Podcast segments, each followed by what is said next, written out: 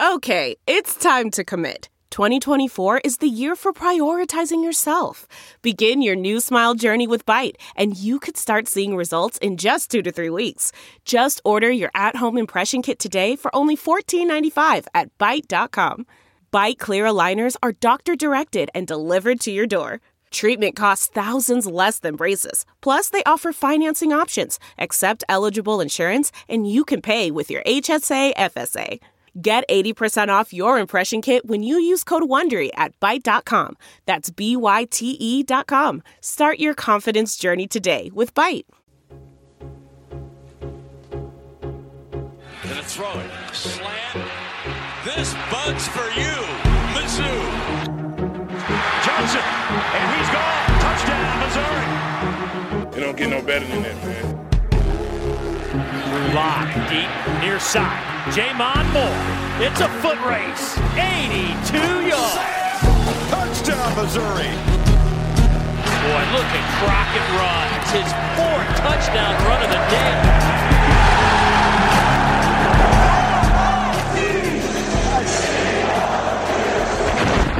This is the Mazodcast. Howdy, Tiger fans. Welcome to the Mazodcast. I'm your host, Brendan Anthony. With me, as always, is J'den Cox's cauliflower ear drainer, Colin Anthony. What's up, dum dums? And we got a special show for you today. Brian Goers isn't here. Yep, yep. That's a Mate, little- We're trying to help out. A little treat for our listeners. Sure. So, uh, we're coming to you, even though there is absolutely nothing to talk about football related, because there's been a shitload of Mizzou activity in every other athletic event. Yeah, a lot of our listeners are going to get their wish. We're going to talk about baseball and wrestling and women's basketball Mm-hmm. Uh-huh. and men's basketball. Maybe all the cross things, country, ladies cross country. all the things that this podcast is never about. That's right. And Colin, I honestly, when we started this thing, I never thought we'd talk about basketball as much as we have in the last month and a half. no, no, but nothing makes you feel more inspired to talk about basketball than being terrible, terrible, terrible at basketball. Mm-hmm. That's right. Well, I feel like the attitude about the Mizzou basketball team has changed dramatically because uh, within the last week, because obviously Kim Anderson was fired after an abysmal three year stretch where he won 27 games over the course of three seasons. And then uh, there was a big coaching search, which we've talked about ad nauseum. And this past week, no surprise to anyone, we hired Cuonzo Martin from Cal Berkeley. Yeah, we're all conzo for gonzo. Or wait, did I say that wrong? You sure did. Okay. Anyway, yeah, we hired a basketball coach, and well, I mean, we'll get into it, but uh, I- can't believe how quickly we may go from the shit house to the big house. You know what I mean? And Were you and- looking for another house to use? Yeah, I mean, I just, I mean, I can't. We were absolutely in the toilet, and the stars seemed to be aligning for us to climb out of the toilet. Yeah, and I think what Colin is referring to is obviously the very real possibility that not only will we have a new coach, but we could have the number one basketball recruit in the country next year in the form of Michael Porter Jr., who Tiger fans had given up on as he committed to the University of Washington out in Seattle. Strange get Yeah. for University of Washington. That's one of the things I was. Well, you know that Lorenzo Romar, the form, now former coach at the University of Washington, was a longtime uh, friend of the Porter family and was, in fact, Michael Porter Jr.'s godfather. Oh well, that makes more sense. And so we hired uh, Michael Porter Sr. away because it is complicated for people. Who, and I don't know if any of our Take us listeners. back, Brennan. Take Well, us back. I was going to say most of our listeners are probably pretty aware of the Porter situation, but the Porters had been in Columbia for many years because for six years, Michael Porter Sr. was an assistant coach for Robin Pingeton on the Mizzou women's basketball team. And the little twist in that is that uh, Robin Pingeton is his sister-in-law. He Michael Porter Sr. is married to Robin Pingeton's sister. So it was a little family connection there. Sure. And of course, two of the Porter daughters have played for Mizzou women's basketball. And as Michael Porter Jr. was playing at Tolton High in Columbia, winning national champion or state championships, uh, all all the Tiger fans were thinking, "Oh, we're going to get this kid, and he's super good, super good." He only got better and better. Well, Lorenzo Romar hires Porter Sr. away, and lo and behold, both sons, Michael and Jontay, both decide they're going to go to Washington as well. So, big turn of events this week. Same day as Cuonzo Martin being hired, Lorenzo Romar, who only won nine games for Washington this year, is fired after 15 years at Seattle. And They didn't let him lose nine games for three years straight before they fired him. no, no, yes, strangely. Um, but anyway, so uh, Jontay goes on Twitter and reopens his commitment. And uh, Michael Porter Jr. hasn't officially done that, but he's taken Washington commit off of his Twitter profile. Uh, the talk is that uh, Cuonzo Martin is going to hire Michael Porter Sr. back to Mizzou, this time for the men's program. And everybody's connecting dots and thinking this could very well look like the Porters are returning to Columbia.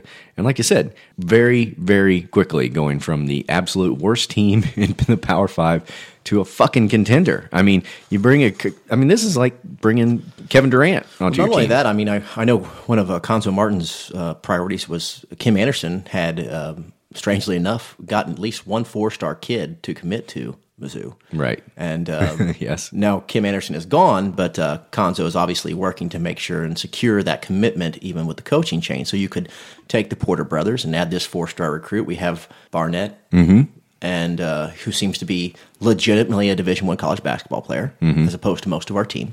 So we could go from looking like the worst team in Division One college basketball to being a getting this not time next year in March to getting to watch our Tigers play. That's right. Yeah, I've been watching a lot of women's basketball and a lot of baseball, Mm-hmm. and a lot of that has to do with the fact that there's no Mizzou basketball in the tournament. But yeah, I mean, it, it is a strange turn of events, and that's all on top of the fact that one of the main reasons it looks like we hired Cuonzo Martin here to Mizzou is he's from East St. Louis, and the, the thought being that he can recruit the St. Louis region in a way that we haven't been able to. Certainly, Kim Anderson wasn't able to. Mm-hmm. No, no, no. And really have had issues doing that even in, since going back to the Norm Stewart days. But, uh, you know, it's easy to be optimistic right now. I want to maintain that optimism. I, the worst part is is what happens. I mean, obviously these Porter brothers are probably reopening their recruitment, and uh, you know it certainly looks like Mizzou is the top of the pecking order. But what happens when a Duke or a Kentucky or a Kansas come calling? How crushed are we going to be if these guys don't end up coming to Mizzou? Well, everything seems to be aligned so well because I mean they know Columbia. They seem, by all accounts, they like Columbia. But yeah, there's no reason that I mean we could hire Michael Porter Sr., but so could anyone else. Sure. And there's no reason to think that they have any more reason to come to us than there is any, anywhere else in the country, mm-hmm. other than you know their familial and historic connections here. But you know they. they Think about it. I mean, really, Michael Porter Sr. is hitching his wagons to his sons. He's getting Yeah. a job because his sons play good basketball. And it's hundreds of thousands of dollars for him and what will be millions of dollars for the boys. This is a business decision. It's not a I like eating at Booch's decision. Well, I that that's what I'm what I'm saying is is that the fans have already like written it down. Yeah, that a little too much for my Yeah, blood, that's yeah. my concern. It's like it's going to turn into a guy rolling his fist in kitty litter and jamming it up our poop chute Right. when they don't come. and uh, so look forward to that, fans. Mm-hmm. Uh, but uh, I'm you know I'm as optimistic as I can be. Much like the reason I don't get too excited or too upset when the football commits either stay or flip is because I don't count anyone until they're standing on campus. Yeah. And I feel the same way about the Porter brothers. Wow, it would be terrific to have them, but until they are physically present on our campus practicing basketball for our team, they are not Mizzou Tigers Yeah. in my book. Yeah, it, the coaching searches are just like the recruiting to me. I it's all fun and games to speculate, but on, there's not a lot of it's not worth wasting a lot of mental energy on until the ink is dry. Well, it's it, one of the things that I've noticed in the last day was uh, Illinois hired Brad Underwood, mm-hmm. and which is a good hire. And uh, but there's been a there's been some sentiment that, that The spirit of performance is what defines Acura, and now it's electric. Introducing the ZDX, Acura's most powerful SUV yet. Crafted using the same formula that brought them electrified supercars and multiple IMSA championships, the ZDX has track tested performance that packs an energy all its own. Unlock the energy and order yours at Acura.com. We're driven by the search for better. But when it comes to hiring, the best way to search for a candidate isn't to search at all. Don't search, match with Indeed. Leveraging over 140 million qualifications and preferences every day, Indeed's matching engine is constantly learning from your preferences. So the more you use Indeed, the better it gets. And listeners of this show will get a $75 sponsored job credit to get your jobs more visibility at Indeed.com slash match. Just go to Indeed.com slash match right now and support our show by saying you heard about Indeed on this podcast. Indeed.com slash match. Terms and conditions apply. Need to hire? You need Indeed. it makes Missouri look bad for hiring Cuonzo Martin. Like if they could have had Underwood, it's like they weren't even trying to hire him. You know, I'm like I understand that you may think it looks it looks bad not to hire him. I guess, Yeah, I, but like we weren't going after him.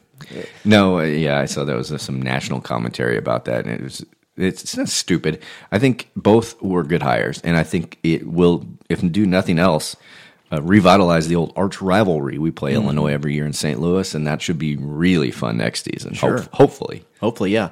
I, like I said, I'm getting my hopes up a little bit. I'm trying not to, but the, the idea of watching competitive basketball, it's so far off. Yeah. you know, what I mean, it's like believing in Santa Claus. It's been so many years since I believed in Santa Claus. It's hard to imagine a scenario where I could believe in him again. yeah. But you know, It's been about five years Yeah. since we've been genuinely competitive at basketball. The last three years, we have been the laughing stock of the basketball world. Sure. But the last five years, we haven't been now, competitive. now granted, it being the laughing stock of college basketball doesn't mean we shouldn't have kept our coach, according to some sm- small contingent of our fans. Let's please forget about the uh, That- Kim that's the greatest truthers. thing about it. I haven't heard a uh, a single um, truther. truther, Kim Anderson truther, since this whole Cuonzo Martin information. Everybody's like, "Ooh, new coach." Oh, I know. Brothers. The way, they're rolling out the red carpet in such a way that uh, if you're Kim Anderson, they, it's like, God damn, they already forgot me. Yeah, yeah. Which I have. Yes, yes. I, I, I'm trying to. I want to wash him and scrub him from my mind completely. Mm-hmm.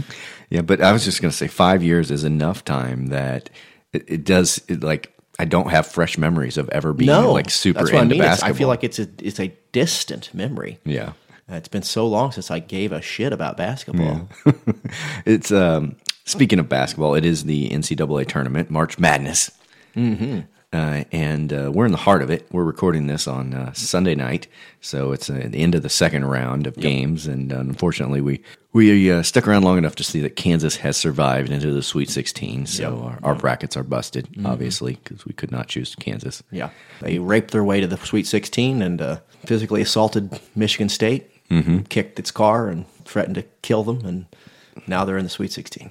These are strange basketball analogies you're using. okay, Do they relate to anything? just, no, just that's just things that pop into my mind. Okay, great. Well, anyway, the reason I was bringing up the NCAA tournament is that uh, we have a couple guests on today's show, and uh, since this is the most basketball we've ever talked ever, uh, they're basketball related guests. Ooh, yeah, we have Adam Amin from the uh, SEC Network, who's a basketball analyst and has been to Columbia a few times to call uh, Tigers games when they are on the SEC Network and uh, dragging down the ratings for that network. Sure, And- crushing them. and so excited to have him on. We've also got uh, the founder of Titanic Hoops, the Twitter account, the uh, burgeoning Twitter account. Are you familiar with Titanic Hoops? Colin? I am now, yeah. yeah, yeah. So uh, it's it's growing in popularity, and I find it tickles me. I found Mm-hmm. it funny. So we tracked down the founder of the Titanic Hoops website, and he's got a special little gift for us. How about um, some context about what Titanic Hoops is, Brendan? Yeah, I should provide that because uh, there are probably a lot of people who don't know what the fuck I'm talking about. Uh, all the website is, or all the Twitter account is, is they take buzzer beater games, games that end in a final, you know, big moment, and uh, the guy just takes the video and drops in Celine Dion Titanic music over the top of it, and where the big crescendo is, he drops that in right where the uh, the buzzer beater basket goes in. Yeah. And it's like super melodramatic in, in such a way that it great. cracks me up. That's great. It And, tickles me. uh, you know, we, we the reason I even became aware of it is when during the SEC tournament, obviously when we beat Auburn, Perrier hit that shot. Titanic Hoops highlighted us and put that on there. And uh, the ridiculous thing about it is, it's funny when it's just a game, but Mm-hmm. when it's your team, there's a small part of me that like, yeah, it worked on me. It, t- Yeah. it worked on the te- the tear ducts. You Found yourself getting too messant. yeah, a little bit, a little bit. But anyway, we brought that guy in because uh, that's kind of bullshit show we are. yeah, we're garbage. Yeah. so I hope you enjoy that though, because we do have a special little uh, uh, gift from him. That Yeah, uh, he made he made all Mizzou fans a present. Yes. with his gifting skills that we will have up on Twitter for you uh, at the time of this podcast launch. Yeah, so we'll cock tease that out for you now. So anyway, yeah. So uh, as Colin mentioned, there's a lot of Mizzou stuff going on that isn't football. Uh, obviously, we talked about the the coaching hire, and we'll go into that more. But there's also uh, J'den Cox, the uh, the great Who's he? J'den Cox, Cox has probably cemented himself as one of the greatest Tiger athletes in history, I guess, at this third national championship. Yeah, three time national championship and Mizzou don't typically go together. That's right. Yeah, so he he surpassed the Askren brothers and became a three-time national champion in wrestling. And uh, I mean, he goes on the Mount Rushmore. I mean, if there's uh four Mizzou athletes, Colin, I don't know who you put on there. I think you know Kellen Winslow, who's the uh, NFL Hall of Fame tight end, would go up on there for me. Um, I mean, I know you, Chase you- Daniel. Chase Daniel, obviously, um, and I know you're also a big fan of Monte Hardge. Yeah, Monty. yeah, Um, it's it's strange because you know we we named the um, football greatness award for every, each week the Kirk Farmer's Hair Player of the Game, Mm-hmm. and at one time we had discussed doing you know a basketball podcast. and We were going to name it the uh, Monte Hardge Neck Roll Player of the Game, but it didn't work out because we didn't want to do basketball. But Yeah. you know Monty was going neck, Monty's neck rolls were going to be the uh, The sponsor. the sponsor for that that award because they were majestic. Have you ever seen a guy bigger and more clumsy on a Division One basketball court? It was it was comical. Well, it wasn't just the fact that it was Monte Hardge too, because it was the same era as Sammy and Simeon Haley. Oh, the Twin Towers. Yeah, so all three of those guys were seven feet tall, and I remember my roommate in college used to say, "We've got twenty-one feet of center, and I don't like an inch of it." Well, because uh, you, for those who don't know, Monte Hardge was out of Jefferson City, and where and me and Brendan grew up around Jefferson City, and so I used to play a lot of pickup basketball with friends and stuff. And I played in a league in Jefferson City, and Monte Hardge was in it. This was shortly after his days with Mizzou, and uh, you know this was just a pickup basketball game, just sl- high school schlubs still playing one another at some open gym. Yeah, sounds know, pathetic. turn- know, it's that's what I'm trying to get across is how pathetic it is, really. And Monte Hardge was on a team Mm-hmm. Yes. and was terrible. Did not dominate this league. I mean, and if you've ever played basketball with somebody who played college basketball at a Division One level, when you stick them into an environment where they're playing a bunch of scrubs, they just dominate. You know, because Yeah. they're just so much better than you. Monte Hardge was not did not dominate. And well, not only did not dominate, he was probably one of the worst players on the court with a bunch of guys who can't play basketball. You know, what I mean, Yeah. it was it was just comical. well, I believe Norm Stewart's defense of his recruitment was that you can't coach six eleven, right? Isn't that what he basically I guess. said? I guess. well, there's something to that. You can't make it jump, shoot, or you know play basketball in any productive way either. Yeah. Apparently. Um, I do remember when Mizzou Mizzou was pretty decent at that time, but I remember Monte Hardge petitioned the NCAA to make it half court only because he didn't like running up and down. If you've ever watched the movie Friday, um, just if, if, if you want to know what Monty You looks mean like this week? yeah, there's a character named Debo. Uh, just imagine Debo and make him a foot taller. Mm-hmm. Yeah. and that's Monte Hardge. Well, these have been really current references we've been using Yeah. between Monte Hardge, Sammy Haley, Exactly. and Friday. Yep. For all of our 21 year old listeners, uh, sorry. We'll talk about Pokemon later, but Yeah, uh, for now, tune in, Yeah. Bieber. Yeah, Belieber. That's uh, brings up a funny thing. I, it's completely non. When we played the uh, Blues Clues mailbag song, Yeah, uh, when we have mail, and uh, one of our t- listeners tweeted at us how much he loved that song when he was a kid, and I was like, "Aha, he's young enough to have watched Blues Clues. We're so old. Yeah, you know, uh, that's you remind me of the mailbag. We've been getting some mail and uh, haven't pulled it up. Mm-hmm. No, I guess thanks. we could be reading it for the old mailbag. Thing. Thanks. Or we can just sit here and reminisce about things from 1997. that we could do that. There's Don't a- worry about the mail. Is this possibly one of the best weekends in Mizzou sports? At you know the entirety of the sports program. We're talking about Monty Hard. and we're talking about 1997 hard. yeah, so yeah, so that so that's J'den Cox. yeah. Congrats, J'den. I will, do want to say before we leave J'den Cox, uh, J'den Cox wants to play football. I wish they would let him. as this is a football podcast.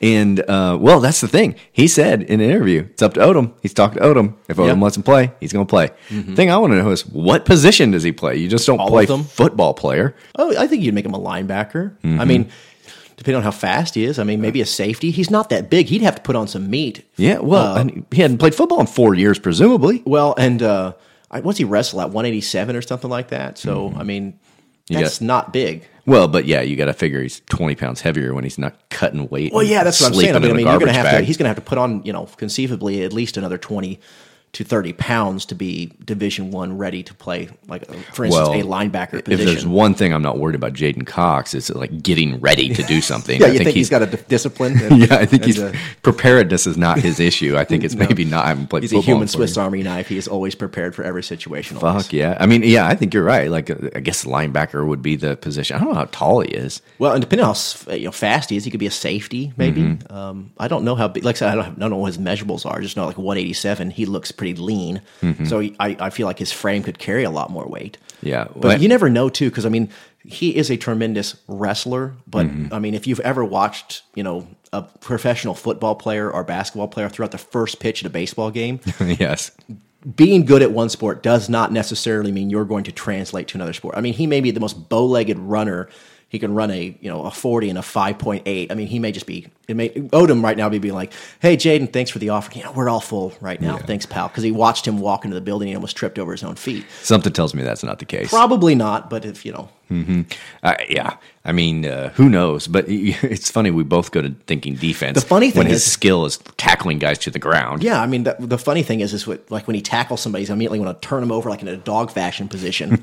you know what I mean? Like, like no, no, Hold- Jay, hold just him down to for a ground. three count. yeah, it's like no, no, no. His knees are on the ground now. He's done. Yeah. It's like no, no. I got to get it behind him and choke him a little bit. You know, like no, no, it's over. So, yeah, we're gonna have to coach him up for sure.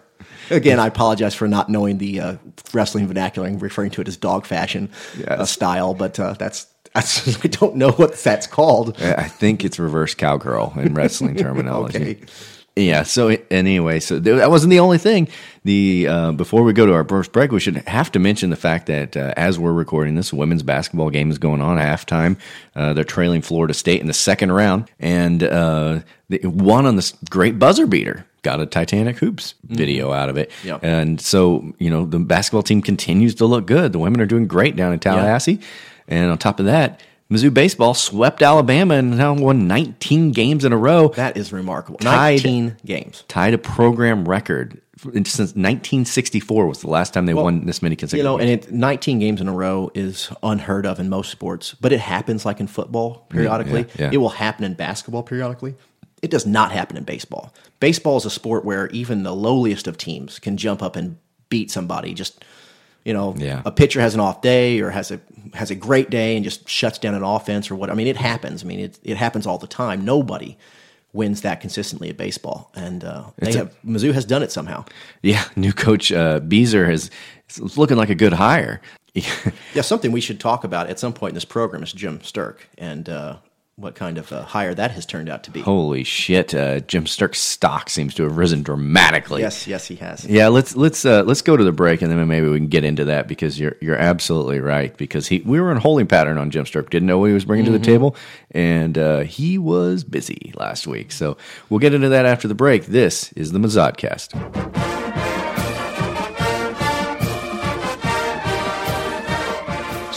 Stop! Don't throw that used cell phone away. Sell it to Midmo iFix. Midmo iFix buys and sells used cell phones that include a 30-day warranty. So if you lost your phone overboard, the screen's cracked, or the phone's broken, stop into Midmo iFix and see Kevin.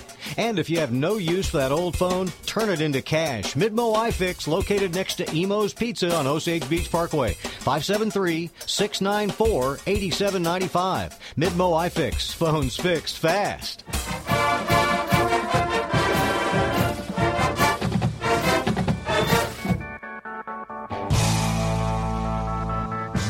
Doing for podcasting what John Carter did for the film industry.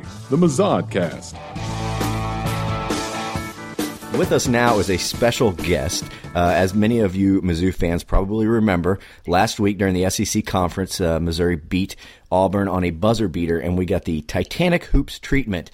Uh, Titanic Hoops is a big up and coming Twitter account in the college basketball world, and uh, I'm here with the creator, founder of the uh, Titanic Hoops Twitter account. Tell us a little bit about uh, what you do, and, and tell us in the framing of, of that game what Titanic Hoops is all about. Right. So I, I know a lot of people might think I'm the coolest person in the world, but this will probably uh, disprove that uh, that notion. Um, t- I mean, typically uh, on a, on a given night when I get back ho- home from work, uh, I'll just you know sit in front of my TV, sit in front of my computer, and just watch basketball, and then wait for something uh, dramatic to happen in, in the late game situations. So uh, how the Missouri thing came along was I can't say that I was watching that game between Missouri and, and Auburn. It was Wise. you know a fairly low, low stake game.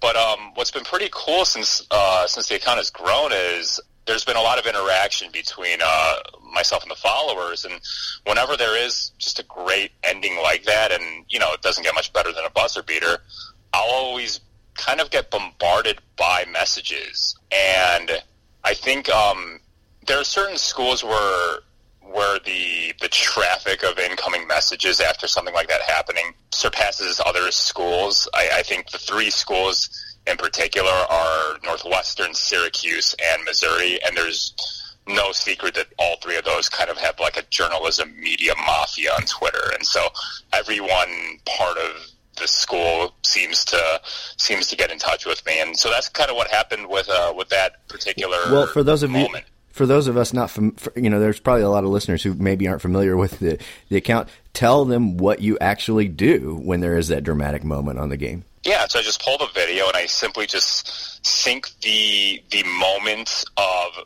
and typically it's a made shot. So I sync the moment when the ball goes through the basket with the crescendo part of Titanic and uh, the Titanic song and Celine Dion's famous song "My Heart Will Go On." um, and then you know towards the back end of the video, after like all the live moments is shot, I might play a couple of replays, do it in slow motion, um, put some like of the emotional like facial expressions in, into the video as well.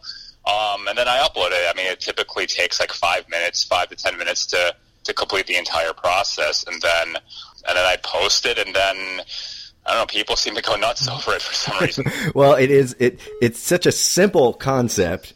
It it uh, is hilarious, especially the melodrama, like you said, the slow motion and the the, the uh, super melodramatic Celine Dion music. And then if you are a fan, and I can tell you, it there is this stupid sappy greatness to it.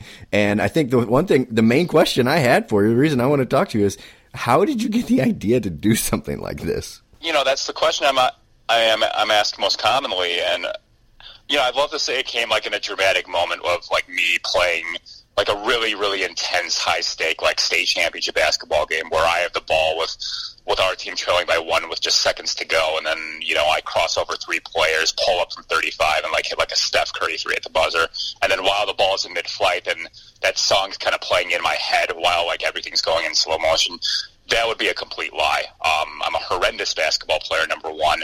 Um, but number two, uh, the idea came along. I I saw online. I'm a I'm a big soccer fan myself, and a lot of the soccer memorable, epic moments are usually paired to that song on social media. And I thought, well, basketball is perfect because you know the apex moment very very clearly. It's when the ball goes through the basket. So so yeah, I, I can't really take credit for the originality of the idea, but like all things that are great, you know, at the current state of of our time, um, I guess you could say it was a, kind of a stolen and plagiarized idea. Well, I, I have a suggestion for you if you get asked that in the future. Right. you can you can lie, and I would say rather than having your own personal basketball moment or stealing it from soccer, um, I would suggest that at some point in your life, Leonardo DiCaprio held you in his arms while you had your arms outstretched on a boat. Yeah, I don't know what's more believable, but I'll, no, I'll, I'll definitely consider it. So the Titanic Hoops Twitter account has been so gracious as to do us a special custom favor, which we will play for our listeners today, which is the uh, the great moment in 2009 when Mizzou played Kansas in Mizzou Arena and won that game with 1.3 seconds left on the clock. And uh, I think it was the perfect game for Tiger fans to get a uh, Titanic Hoops moment, even greater than the one we had earlier this year where the game basically meant nothing on an eight win season. Uh, beating our arch rival Kansas in 09 seems like the, the perfect place to do it. So thanks for giving us that, uh, that special treat.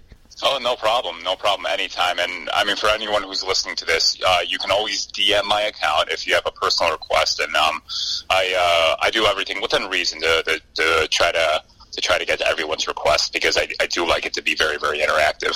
Have you noticed your uh, follower count going up now that it is March Madness? Like probably the first March Madness since you've started the account. Yeah, like this is this is absolutely ridiculous. Like because when when I first started this account, and I, I probably started like last June, and it was just something that me and maybe ten of my closest friends knew about, and half of them loved it, and half of them thought it was the dumbest thing in the world. So it'd just be like kind of a joke between us. But then it, it's kind of weird. Like on Christmas Day, I made um I made a video of Kyrie Irving uh, making the game winner against Golden State, and it got retweeted by the right person, and then like an avalanche of followers happened after that because they saw the previous videos I, toast, I, I posted as well. But yeah, the the increase in followers is nothing short of, of mind boggling to me. I mean, I thought this was such a it's such a silly idea, and like the joke never changes. Like Yeah. the punchline is always the same, the joke is always the same, the setup is always the same. Right. Um, but but I guess since people can't get enough of it, uh, as long as as long as there's an appetite for it, I, I plan on delivering. I, I guess. Uh, p- part of the thing that I really like about it is that while the joke is the same, every game is slightly different. How it ends is slightly different, and sometimes everything seems timed out so perfectly. And you know, it, it, some are better than others, I guess. You know, just based on the way the the game unfolds. And I, I there is, I believe, you have some really horrible version of that Titanic song that you play. Sort of, I, I noticed on the Northwestern Vanderbilt game, you played uh, a different version of that song. It was almost unlistenable. Uh, What? Explain what that is. Yeah, so there's a there's a flute version that's pretty popular on YouTube. It's it's pretty much just you know the worst version of the song that that you can find, and obviously, as in any sport, a dramatic moment can just be destroyed by just an epic failure. So, um, in the example of Vanderbilt fouling when they were leading by one in the final seconds of that game, where pretty much they're a defensive stop and a defensive rebound away from winning the game, that was the perfect moment, really. Um, uh, since you guys uh, since you guys talk about Kansas, I, I think Kansas had a game against Baylor this year at Kansas where Baylor had the ball down one final possession, and they were clearly confused on the final possession, and they ended up throwing the ball away out of bounds, not even getting a shot off. That was again the perfect moment to to to do. Hey, this is an epic fail moment, but even if it's an epic fail moment, we can still pair it up somehow with some version of my heart will go on.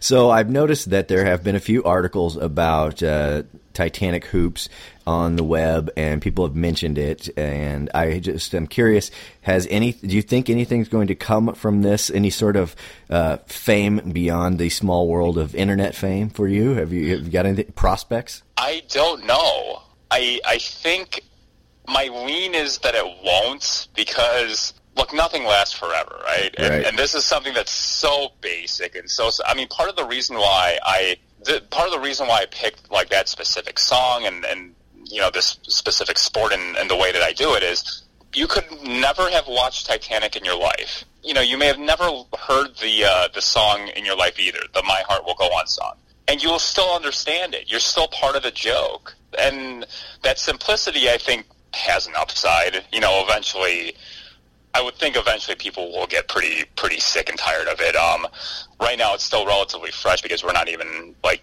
we're not even done with the first full year of doing it. But um, I, I wouldn't think that there's something mega famous coming out of it. And if it does, it just really tells you about the current state of our society. If, if I can if I can become hugely famous for something called even Titanic hoops, that that would be pretty absurd. Yeah, it's uh, congratulations. That may go on your epitaph. All right. Well, uh, thanks again for joining us and explaining the, the genesis of Titanic Hoops. And if any of our listeners are not following it or not aware of it, please go on Twitter. It's the perfect time in the middle of March Madness. It's at Titanic Hoops on Twitter. Is there is there any other thing you need to plug or any any way to get people towards you? No, I mean just just hit the follow button, have a have an open mind and a sense of humor, and just don't take it too seriously because nothing that I do within the account is is very serious. It's just one minute of, of a distraction in everyone's busy lives. So, um, I don't think uh, it's. no, uh, I- I don't think there's any way for anyone to be mistaken that this is something serious. I hope not. I, I have gotten some like hate response of like, "Oh, you're really you're really reaching out, making a highlight of that." I'm like, really, really, like you, you're you're gonna you're gonna criticize this of all the things that you can criticize in today's world. Well, thanks so much again for joining us. And for our listeners, as promised, we're going to go out with the uh, Titanic Hoops take on the 2009 Mizzou Kansas game. Taylor over to Lyons. Now look at the help by Kansas. You see Sherron Collins. They're going to try to jam the lane. Tiller. Taylor. Zaire Taylor tries to win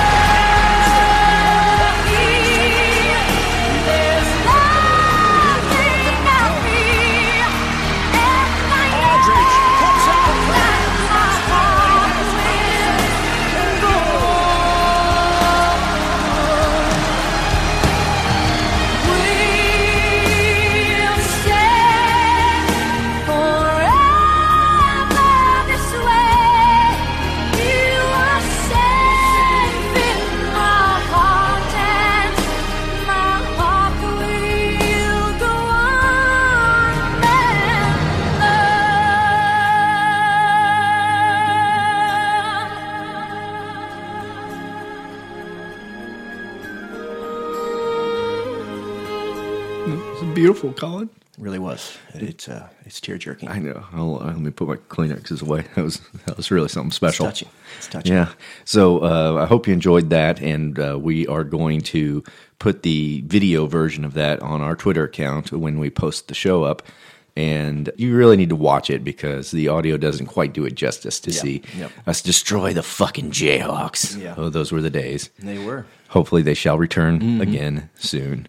Back to the basketball world. We talked a little bit before the break about uh, Jim Sterk and uh, the week he had, and uh, we, you know people didn't know what he was going to do with the hire. He hadn't had an opportunity to make his mark yet. This was the the big moment for Jim Sterk. We knew a little bit. We knew that he could bring in the fundraising dollars. He had uh, he had revived the South End Zone project, which was under was t- being talked about when Gary Pinkel was still here, and Mack Rhoades, in his awful short tenure, had uh, put that on ice. Jim Sterk brought it back to life and immediately brought in a bunch of dollars to get that thing going and put on.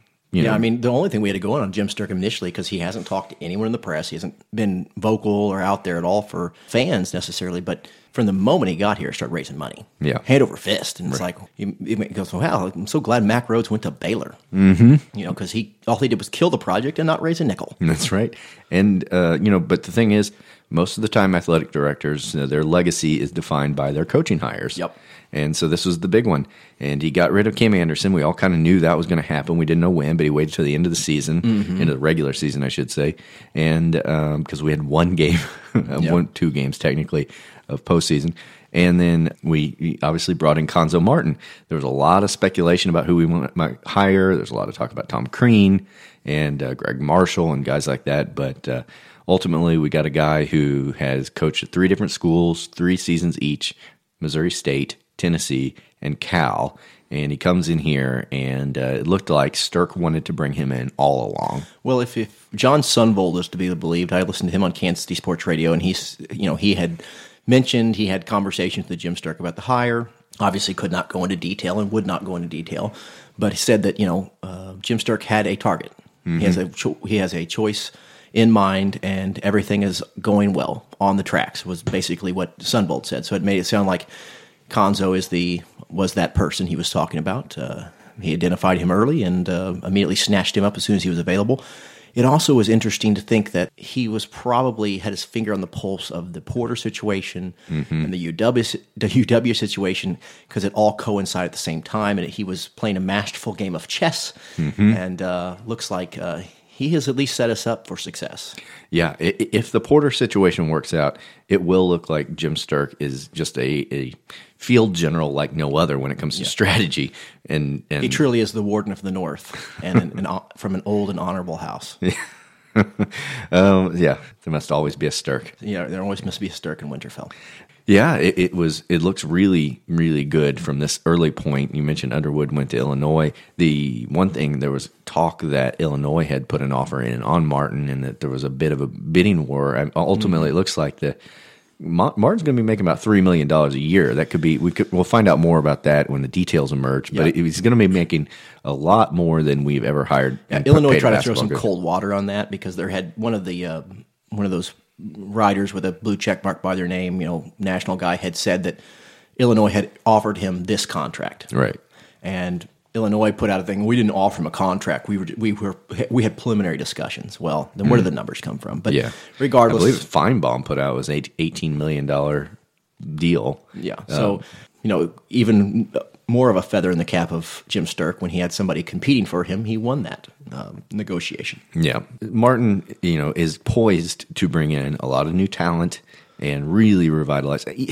I don't know what I, I really am hesitant because, I, like you said, until the ink's dry, we don't know what will happen. Even without the porters, there's a lot, there for uh, Martin to work with, and even the guys we have who weren't particularly talented are going to be older. We had a very young team, so I mean, he's I think he's poised to do some things, you know. And I wonder what expectations will be next Well, year. and not a strong SEC. I mean, you're always going to have to butt heads with Kentucky, Mhm. but it's not like you're you're in the ACC or something. Yeah, yeah. I mean, this year, you know, Florida. It looks like they are uh, they're going to the Sweet 16 Mhm. Uh, Arkansas looked very good, um, And then got slaughtered. Yeah, for a while, and then South Carolina looked good. So you know, there's maybe about three teams you got to look at, Mhm. and then you know, it's a crapshoot for the rest. You know, so you can. You don't have to do a whole lot to be one of the top three teams in this conference. Can we beat Eastern Illinois? is the question. Yeah, can we beat the, the the Kangaroos from UMKC now? Yeah, yeah. Let's hope so. Anyway, I mean, it is amazing. I, I'm speaking for myself, but I think I'm speaking for a lot of Tiger fans. Just the complete flip flop in enthusiasm I have for basketball now. Well, and there's not a you can't draw a direct line to uh, the women's basketball success or the wrestling success or the baseball success to Jim Sterk. Mhm. But it's all happened under his watch. You know, Mhm. since he's taken the helm, we are now you know on a 19 game winning streak from baseball. Yeah. The uh, girls basketball team is currently being slaughtered, but in the NCAA tournament in the second round. Yeah, we, And, we uh, started at halftime. We checked back in, and I don't think they'd scored a point. Yeah, they scored like five points Yeah. in the third quarter. but um, and you know the wrestling team has continued to dominate, and so it's, it's all Uh, happened under his watch. We so- got a national champion in cross country, I believe. It was cross country. Yes, So, so all different fronts, we did pretty well, Mhm. or doing pretty well. And uh, and I, maybe basketball's in the catbird seat too. Who I hope knows? so. I hope so. And you know, like I said, we've talked about football, and uh, we feel optimistic about the upcoming season. So all things seem to be traveling in the right direction. Yeah. Our stock is rising. Uh, you know, and we really weren't expecting to do another podcast because it's it's the doldrums of, of football. You know, we're just counting the minutes until the spring game comes around. Mhm. But there's been so much activity around Mizzou athletics. I mean, we had to talk about it a little bit. And I mean, if for no other reason than to speculate about the Porters. Yeah. If we are able to land Michael Porter Jr., it will be the greatest recruitment of a basketball player in decades. I, I can't remember which uh, sports writer they had on the radio station I was listening to out of Kansas City this week when the news came out, and he was talking about Michael Porter Jr. being not just the best player in the nation, but like a transcendent player. He's not just a really, really good player. There, he, the comparison he said he'd heard a lot was Kevin Durant. You know, it's like and what Kevin Durant did for Texas in his uh, one year, and like that's that's high praise. Yeah. And I, you know, again, take it with a grain of salt, but man, you know, to go from having maybe one or two players on our roster that were even Division One caliber to having uh, the best player in the nation, that's pretty amazing. Yeah, and on a basketball team when there's only five guys makes a huge difference. And then there's talk too. You know, Michael Porter Jr. is that being that good, he's likely going to be a one and done player. Yeah. But the thing is, he's got a younger brother who happens to be seven feet tall, and so you know, if he comes along too, it's not like you're just getting one guy for one year. Mhm. And- And on top of that, If it- only this guy could have four boys. yeah, right. It- but but on top of all that, it just it changes the look and the culture of the basketball program for recruiting other people. Yeah. we know it's going to be crazy, Brendan? If the Porters come, Mm-hmm. and let's say conceivably that Martin does some other recruiting, gets this other four star kid to continue to come to Mizzou, and we have this completely revamped roster with the best player in the nation. What's what's the Mizzou arena going to look like as compared to this year? I mean, it can instantly be filled up. I had this this idea that we'd get a new coach and he would have some decent success, and the Fans would start slowly yeah, the, trickle the, in. the arena would slowly start to fill. It will be fucking packed. It will be a madhouse packed game one if he brings these pla- Oh, kids. not even game one. I think the the fucking Halloween scrimmage will be fifteen thousand people there. Yeah. I mean, I never go to that thing, and I'll be like front and center. Yeah, yeah, for sure. Everybody will want to take a look. I remember before uh, Porter had committed to UW, uh, one of my friends which couldn't stop talking about him. One of these guys that goes around and watches high school basketball. Uh, pathetic, I know, but um, he he just couldn't talk enough. And I'm like, oh man, if Mizzou gets this guy, he's you unreal. I've watched like four of his games now. I've traveled around and watched him. My immediate thought was why, but he was he was so stoked about him. And then when he went to UW, it was uh, he he couldn't have been more disappointed because he just couldn't stop telling me what a terrific basketball player this is. Uh, and so I'm curious to see him play because I have never seen him shoot a single basket, you know, ever. So I'm interested to see what all the hubbub's about. Yeah. Oh, I watched a YouTube video of him, and uh, yeah, my, it's jaw dropping. Mhm. Now, granted, he's playing against guys who are half his speed and half his size and half his height, Mhm. but good heavens, it does not look like a 17 year old boy. yeah. It looks like a full grown man. Yep. And uh, he's going to fucking kill out there. Uh, CJ Roberts is the four star kid. And uh, the word was that Martin, immediately upon being hired, got on the phone with, uh, with the Roberts family and was trying to make sure that that uh, commitment stayed put. And What was that kid thinking? Committing to Kim Anderson. I don't know. I mean, it, it, one has to think that Kim Anderson put all his barrels of his gun towards this one kid because Yeah. he hadn't. I mean, Anderson didn't recruit shit. No, and I just, I mean, maybe he's got an affinity for Frankenstein. he loves old monster movies. Yeah. like I want to play for Frankenstein, Dad. Yeah. Are you sure, son? I, I'm. I've always wanted to play for a reanimated monster. Hey, come from Missouri. I'm gonna do a lot of good things, or rather, far bad. yeah, yeah, that guy. Yeah. The, the, a lot of people were asking questions on how many scholarships we have available for these guys. If, All the scholarships. That's that's the answer. We have as many scholarships as we need. Yeah. The fact of the matter is, if we're getting those types of players, it's not about how many current holes we have to fill in scholarships. It's about which current players Loses a scholarship. will be finding a part-time job at Domino's Pizza. Yep, yep. To uh, re- remain in school because uh, we will we will place them. If, Yeah, if we will they- have we will have all of the scholarships. That yeah. is the answer. If they have a four or five star next to their name, um, and they will come to our school, we will find a roster spot for them. Mm-hmm. That is not something one needs to worry about. There's there's no situation where Michael Porter Jr. wants to come to fucking Columbia. Sorry, we don't have open We don't have any scholarships for you. Sorry, you want to walk on? well, you have to, you can wait until Cullen Van Vandersex uh, graduates, and then Yeah. you can take his spot. I mean, can you shoot twenty four percent from the three point line? Yeah. So uh, I mean, Vandersex brings that to the table year in and year out. yep, he's consistent. Yeah, it's it's. We'll have to talk about basketball on this fucking podcast.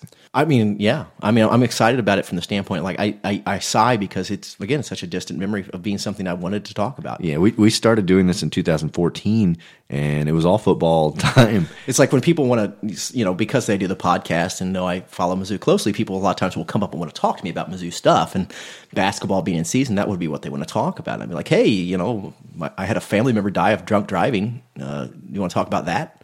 Or, you know, Good God. you know, I my dog got hit when I was like 7 We could also talk about that. I mean, that was the level I felt like talking about Mizzou basketball. Like the, they were on par. but not so much anymore. No, not so much anymore. I, at least I hope not. That's right. That, that's the thing about the enthusiasm. It is all speculative. It's all just based on pure hope. Mm-hmm. Yeah. and uh, I mean, which is all we we've Rebellions are built on hope, Brennan. From That's what right. I've seen in the movies. and we haven't had an, an opportunity to uh, hope about anything No. in so long that uh, yeah, it's amazing. I, I I've been checking Twitter every 15 seconds to see if there's Michael Porter Jr. news. And uh, it, it was funny because that day that all this was going down, there was all kinds of speculation. And then the next day, it was just quiet.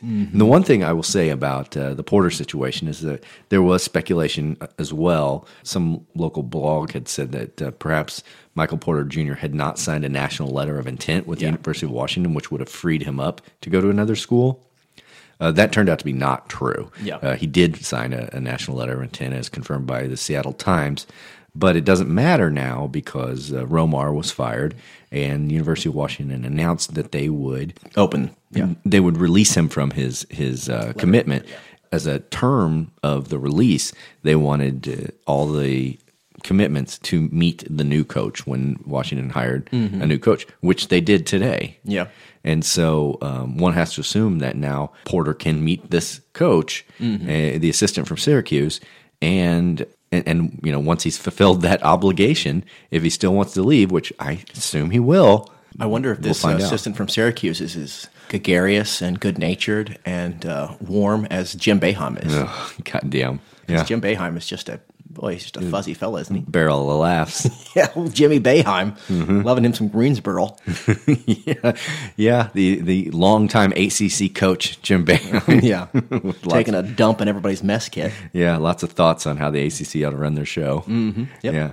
Well, time will tell. Time will tell. But uh, anyway, so be, because of that, because of uh, Washington now having a new coach, I feel like within a week we're going to know something about at least sure where he's so. I, that, it needs to happen quickly because the longer it goes on, the more fear I'm going to have that uh, some blue chip program is going to come in and swoop in and, and steal this kid.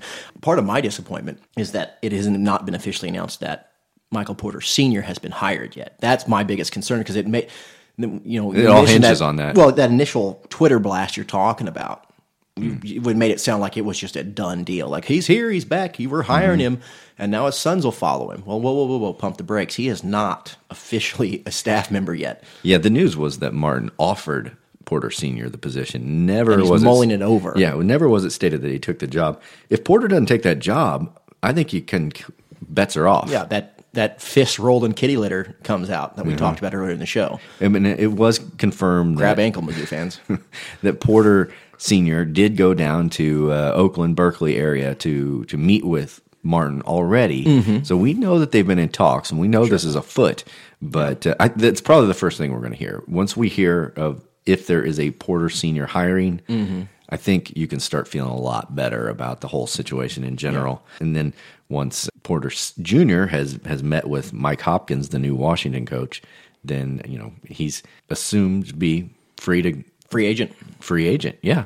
Then we'll know if uh, things are resurrected. Joe Walljasper, the uh, Columbia Tribune uh, sports editor, who we reference quite frequently, he wrote a piece about all of this, and he said basically that there's there's two ways to resuscitate a program: an easy way and a hard way. Mhm. And uh, recruiting the number one player in the country, that would be the former. Yeah, yeah. and so I, I tend to agree. hmm It certainly helps. The infusion of talent. Yeah. I mean, really, I think the, the big knock on Cuonzo Martin is, is, he a great coach or just a good, good recruiter?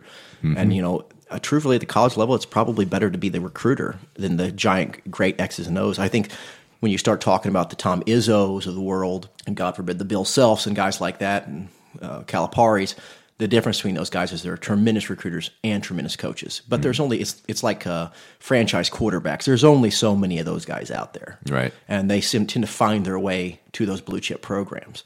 And so, you know, you're not going Cuonzo Martin. If he was John Calipari, he wouldn't be coming to Mizzou, and that's just the facts. But you know, if he can recruit, we saw what that can do. I mean, look what Quin Snyder did. You know, with good talent, he had the rushes or one of the rushes and some other guys, and, and, and had made a nice run in the NCAA tournament. And he couldn't coach a lick, Yeah. but he had a talented roster, and he made hay with it. I think the thing about the recruiting reputation, it's sort of a self fulfilling prophecy. If you can sign a really good class, you get another class because people, Mhm. people, it's like it's like women. You know, if you date a good looking girl, Yeah. and women see it, Mhm. they look at you as dateable. Like, what's that guy got that I need? Yeah, he dates pretty girls. I'm a pretty girl. I guess I can go out with him. Yeah. that's kind of the way I think recruiting works too. Yeah, you know, yeah, and if they see you're bringing in your five stars, the next year the five stars say, "Well, this is a program where five stars go." Yeah, if you're a basketball team with a 12 inch cock, you're going to get all the girls or basketball players. I'm getting confused with the analogy. I know. Again, your analogies are a little. Yeah, I'm off scratching my head on this, but yeah, yeah. I mean, you you start stringing together two, three classes. Mhm. Next thing you know, you you are a good recruiter. Yeah. and yeah, you don't have to work very hard because they come to you. Well, I think that's something that um, you know. I mentioned Bill Self. One of the things about Bill Self is he's always had. You know, obviously Kansas has always packed the gills of talent, but he has not had supreme success in the NCAA tournament. Now he has one national championship, so there's you know that pretty much absolves him of most stuff. But if they get knocked out again in this tournament, I feel like there's got to be at least at some point some conversation of the Peyton Manning conversation of how many should he have won. Mm-hmm. You know, because it's obvious that he, you know, Peyton Manning won a Super Bowl, but until he won the second one with Denver, everybody was kind of like, yeah, he's really, really good, no doubt. But how many should he have won? Mhm. And that's kind of where I'm at with Bill Self. I mean, he's had some really good teams with Kansas that have gotten knocked out very early, much to my joy. Um, but uh, at some point, if he doesn't really, if he doesn't do something with this team and the team following this season, you got to go. How many should he have won? Well, I think zero. Yeah. He should win fucking zero. Yeah. There was some uh, tweet that went out there earlier today that he said reported that he was so aggravated and fed Mhm. up with the off the court issues going on at Yeah. Kansas, and they are many. Mhm. Uh, that that he would consider going to uh, take a job in Indiana or something Yeah. like I can't remember, but or Oklahoma State, Oklahoma sure, State. sure. That's Oh, what God, it was. he wouldn't go to oh, Oklahoma I, State. I know, but that, that was the tweet, and it, it, it tickled me because uh, just the idea that he's fucking sick of Kansas, like we all are. Well, but, but the, the the irony of that Oh, sweet irony. is that the problems within his program are in his program. Yes. So conceivably, if he runs his program the way he does, in a shitty fashion, with Mhm. very little oversight or discipline, that he would carry that same mindset to Oklahoma State or wherever, and they would have the same raping problems. You well, I mean? to be fair, we already know in the state of Oklahoma that that sort of behavior is tolerated quite well. Yeah, Bob Stoop. Yeah, showed us both time and time again. but that's what I mean. Like, oh, I'm so fed up with this, this the, the lack of discipline and distractions in my own locker room that I'm going to go someplace else. It's like, what? Yeah. You created. You're the orchestrator of. I. I mean, obviously that that report is horseshit. But if Mhm. it was, there's any kernel of truth to it, I just want to punch self in the face more than I usually do, which is a lot. Well, uh, as always, talking about Kansas makes me sick to my fucking stomach. Sure. So uh, let's take our second break for the day, and then we're going to uh, turn it over to our interview with Adam Amin from the SEC Network because we talked about a lot about basketball and we don't know anything. We're Sure. fucking idiots, and so uh, sure we're gonna t- we're gonna talk to somebody who knows a lot more than we do, and uh, you'll hear from that after we come back. Yeah, This- we've rambled end- endlessly. I feel like on this Yeah. podcast. yes, yes, we have. This is the Mazodcast.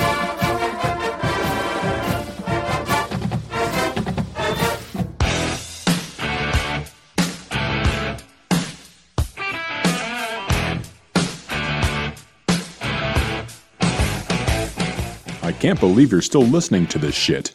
The Mazodcast.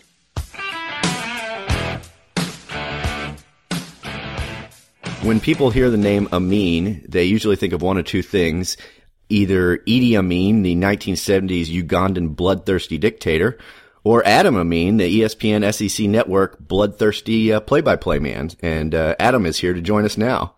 To be fair, I think they also think of think of me as a dictator as well. Yeah. To be fair. I added the bloodthirsty part. Well, I mean that that goes without saying. Uh, that's also it's frankly a superfluous word in the introduction. So I think I just I think people just assume that about me anyway. Yeah, I think our listeners would agree. Well, thank you very much uh, for being on the show, Adam. And uh, we really were excited to talk to you because of all the stuff going on in the basketball world. And uh, as Missouri fans, we're kind of living in an alternate reality as far as basketball news. There's a lot going on, but none of it actually has to do with play on the court. It's uh, primarily around the coaching hire and the rumor mill swirling around two potential large recruits in the form of Michael Porter Jr. and his brother Jontay.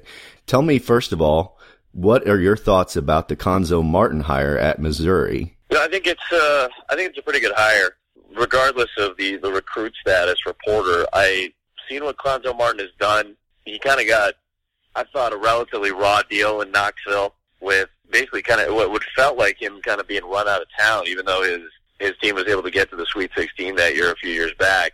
Obviously, he's a quality coach. I think he's a quality recruiter. He's got ties to the state, you know, being at Missouri State before.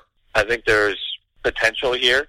I think there's a lot of optimism, I would say, with this hire, and I can see why. I can see why fans want to be optimistic, and I mean, part of it is probably out of necessity Yes, for to sure. you know to, to just to keep some some good thoughts going about this team. But I can understand why it's there. I can understand why people want to be excited. So I, I give them that that opportunity to be excited. I think it's a good hire. I think it's a good coach that, that's taken over the program. So if uh, if Michael Porter Jr. were to uh, find his way to Missouri, uh, obviously you know one, one of the top recruits in the country, what can that do for a program? I guess overnight, a program that won only eight games last year. What's the ceiling for a team who lands a player of that caliber? I mean, you know, you, you hate to just automatically assume that they're a tournament team or anything like that, or much more competitive in the SEC based on just one player. It, it's hard to to make that happen. It's very difficult to make that happen. To suddenly shift what an entire unit looks like based on just one player. But we've seen it happen. You know, I think UCLA is a good example of that. How one player can kind of change the outlook of of one team. But they're also different players that we're talking about. You know, Michael Porter is not Lonzo Ball. He's not here for that. He's not here to just pass and make everybody else a little bit better. You know, Michael Porter is a scorer. You know, he's a proficient scorer. He's got a high release point. Know, he's got length. He's got skill. You know, his development is relatively high considering what his age is. You know, he's the number one player in the country. You know, with good reason. So I think there's this. You know, I, I don't want to sit here and tell you, well, yeah, in two years you guys are going to be in the NCAA tournament. It's, it's going to have a lot to do with the style that uh, that Cuonzo's wants is going to want to play, what the rest of the unit looks like as well. You know, there's there is some turnover for for this Missouri roster, so yeah, I don't want to get everybody over overly hyped, but I can tell you that Michael's a really skilled player, and we've seen individuals at the very least shift the direction of a of a program. So I'll be curious to see what Michael can do in that regard. And you know, you might only have one year with him, frankly. Oh yeah, I think we we know that. I mean, I think a lot of people are just going to assume that he's a one and done guy. So you know, it might only be one year. How much can a guy really shift the direction of your program if he's only going to be there for you know eight months? Right, right. Well, we've seen at LSU that uh, bringing in a star caliber player doesn't necessarily mean instant results. Another thing I was going to ask you about is that uh, you've been to Columbia, you've seen uh, games here, but as a member of the SEC, I think uh, Mizzou's been down really about five years now a lot of SEC folks haven't seen Mizzou Arena or uh, the Mizzou basketball environment when they're at their peak, when they're doing well. And I mean, for years, people thought of Mizzou kind of as a basketball school around here. And if Missouri can turn around their sort of culture and, and get the fans back in the arena and get some wins piled up, do you think the rest of the SEC even realizes that there is a, a, a pretty high basketball ceiling in Columbia? Yeah, I don't think people realize it, and I've seen it a little bit because I've done two Kentucky games at Missouri in the last three years. So I've seen what it's like when when there's some buzz and some hype around a game. So you know, I'm not going to tell you that it was fever pitch based no. on you know, being in being in the, being in the building just because Kentucky was here. I imagine you know when it was Kansas and Missouri both in the top ten. You know, maybe what 2011, 2010, 2009 when it was you know, games like that. I imagine that it was you know, there was, it was like a fever pitch in that building because both teams are good and and it was a rivalry game and it was something that people circled on their calendars and they look forward to. You know, while that may not be the case right now, I, I do think that there has been a flash of it here and there, and I think people can realize it. It doesn't take much. You know, it, it takes a string of four or five games for fans to realize, well, maybe this is something I want to give a shot to. I, I think fans in Columbia want to give basketball a shot. I think they want to be part of something that that builds. Uh, I think they want to be part of uh, a team that is, is fun to watch, is fun to enjoy, and uh, I don't. I don't think. I don't think Missouri's necessarily put a style that's conducive to it. I don't think necessarily there's been a player that has had the magnetism to bring people in uh, for the time being. I think maybe Michael Porter can be that type of guy if he came to Missouri, but yeah, I, I think fans are, are kind of starving for it. Uh, you know, I mean, correct me if I'm wrong. I, I just get that feeling, especially going to the Kentucky or doing doing the Kentucky game late in the season. I saw fans hit the seats. I did the game a week later against Texas A&M, and it was a completely different atmosphere. Yeah. So you know, I, I know I've seen uh, within a week I've seen the the best and the worst of what the inside of Mizzou Arena is like on game day. I think there uh, there's a starvation for it. I think fans want to be excited. Oh, I think. That. Yeah, yeah, I think you're right. I mean, even even at the Kentucky game, it, it, that even wasn't a sellout, and, and it, frankly, I'm amazed that people went to any games at all. At some points in the season, they were so bad. the, people that were there were the the most die in the wool fans ever because it was not much of a product to to see. Good basketball actually going on right now. The NCAA tournament is happening, in SEC news, you know, obviously South Carolina upset Duke last night, and Frank Martin has taken that program to heights that uh, they've never seen.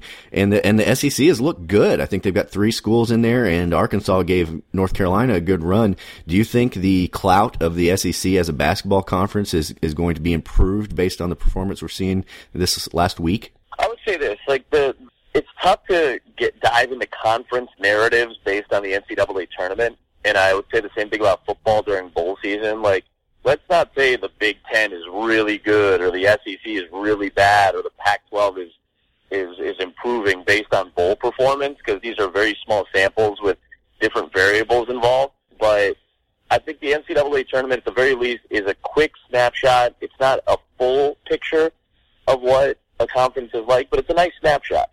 And if nothing else, it talks about the improvement. It talks to the improvement of this league. And you know, I, I, I've had it sold to me before uh, because I did two conferences this year, the SEC and the American Conference, that had commissioners that were that were trying to spin a little bit. Greg Sankey said it, and it was the same thing with Mike Aresco in the American Conference. Like, hey, we're really young, one of the youngest conferences in the country, and the SEC was the youngest, and the American was second youngest based on weighted possession minutes returning from rosters from last year to this year.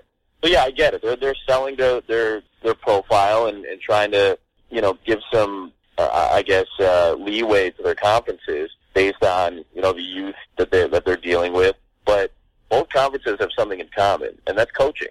The last few years, bringing in coaches that you're seeing, like a Frank Martin, like a Bryce Drew, who I covered for a long time when I was a student, and, and more at Valpo, uh, to bring in Avery Johnson in the last couple of years at Alabama, to bring in Howland at Mississippi State. It's the same thing in the American Conference. Johnny Dawkins has, has stepped in nicely. Tubby Smith is, is a championship winning coach. So to see some of the changes that have gone about just at the coaching position in both of those leagues, that's supposed to make your leagues better. That's supposed to make the competition better. That's supposed to prepare you for postseason basketball. And you know, frankly, I think it has. I I, I know that can be uh, an easy narrative to sit on, but I do think these are younger, improving conferences, and the fact that the SEC has had some success, it doesn't tell you everything about the league. You know what? So if uh, Matthew Fisher Davis doesn't commit a dumb foul, then the SEC is that much better because Northwestern loses and Vanderbilt wins. Like, does that really tell you about the strength of the league based on two plays that could have gone either way? So, you know, I, I'm I'm careful not to dive too deep into those types of narratives, but I, I do think the league is improving, and I think the the coaching is is the first thing, the the foundation for making a league better, and I think the SEC has done a nice job of that. Well, Adam, I appreciate you coming on with us. I know that you've been uh, literally all around the country with all the basketball going on between the NBA and the uh, NCAA tournament. You are, I think we've had Booger McFarland, Chris Doering, and now you from the SEC Network for, for our little lowly podcast. Uh, we're thrilled to be able to connect with you guys, but of course, you know that our white whale is the, is the big Paul Finebaum. Oh God, I mean, I can't even imagine what the. You might have to. You might have to bribe him with some booches or something to come on. Like, Yeah. I'm, not, I'm not sure if it's like a trap you have to set, and all of a sudden Paul will smell it and then call you. But I, I do think you're going to have to bribe him in some capacity. Well, I was I was thinking of just leaving a trail of Nick Saban autographed like uh, portraits from from Charlotte to Columbia, but but yeah, I, I I'm I'm trying to I'm just trying to lay the seeds because he's our, he's our white whale. So I'm just going to plant it plant it in your head that that's uh, that our tiny little podcast uh, is is got its sights set on on Finebaum. I don't, uh, don't forget, it's, it's important. It's important to have goals, man. Yeah. you gotta have goals. You gotta shoot. Even if you shoot, if you shoot for the moon and fall short, you'll still land on the stars. You know what they say. Yeah, that's right. Well, this was one of the big ones. Getting getting you on the air. That was that was uh, you know. That's that's one for the record books. Thank you again, and I'm going to let you get to your day. I know you got a lot ahead of you, but uh, I appreciate your insight into uh, Mizzou and Cuonzo Martin and everything going on in the NCAA's. No worries, B. Thanks.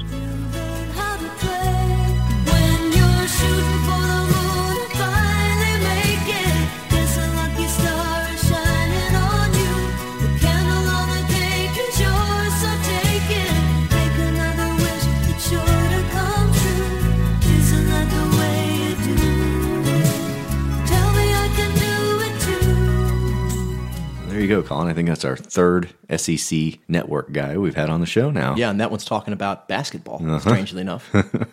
yeah, and so uh, anyway, it's good to talk to Adam, and um, thanks for being on the show. Well, Colin, before we go, I think it's worth mentioning we we didn't do Kansas news today. No, we did not. I am sorry to our listeners, but the reason we didn't do it is because we're still working on an all Kansas episode. Yep. and uh, we'd like to. I'd, I really want to plan that around uh, Kansas losing in the NCAA tournament. I was Mhm, hoping that sure. would be today, but yeah, so keep an eye out for that Kansas episode because uh, it's going to be more fun to hate Kansas when we are good at basketball too. Yeah, because sure. that's their only defense they have now. I is- think everybody's um, pipe dream is that We go to the NCAA tournament next year, and they're forced to play, and us. they're forced to play us because of seeding. Yeah. and we win. Yes. that would be very Wichita State like. yeah, that would be um, orgasmic. Yeah. I think is the only way to put that. That's right. Yeah, and if we are good at basketball too, they have nothing at that point. No, nothing. The only thing they can beat us over the head with is we're so much better than you at basketball. Yeah, I guess you are. Mm-hmm. Yeah, whoopity doo. And you get on Twitter and they just berate you endlessly about you know Missouri and blah blah blah. It's like you won't play us, Mhm. and you left the conference. You won't play us. We can play outside of conference games. They're the they're the fucking chicken shit asshole who is running away from the fight, and while he runs away, is telling you what a badass he is. Yeah, I know. I'd totally kick your ass if I was willing to fight. It's, it's so true. We've had these stupid circular arguments with Kansas people. It's like, why won't you play us? Play us. Don't be a coward. You left the conference. Okay, well, lots of teams play each other that aren't in the same conference. Well, and that's And, to and forget they're like, that well, they- why would we schedule you? It's like, well, just play us. You left the conference. All right, so we're going in circles, idiot. Well, and that's like that's saying that they hadn't tried to leave the conference on two separate occasions, and no one would take them. That's right. Like, yeah, we left the conference because somebody was willing to have us. Fucking hypocrites. Yeah. Fucking pricks. Yeah. So anyway, uh, yeah, stay tuned for that, and uh, we're going to look forward to that. And I hope you enjoy the show tonight. And hopefully, by the time we talk to you again, uh, we'll have the porters on staff and on the uh, program. So that'll Yeah. be great news. Anyway, until next time, Colin. M I Z Z O U.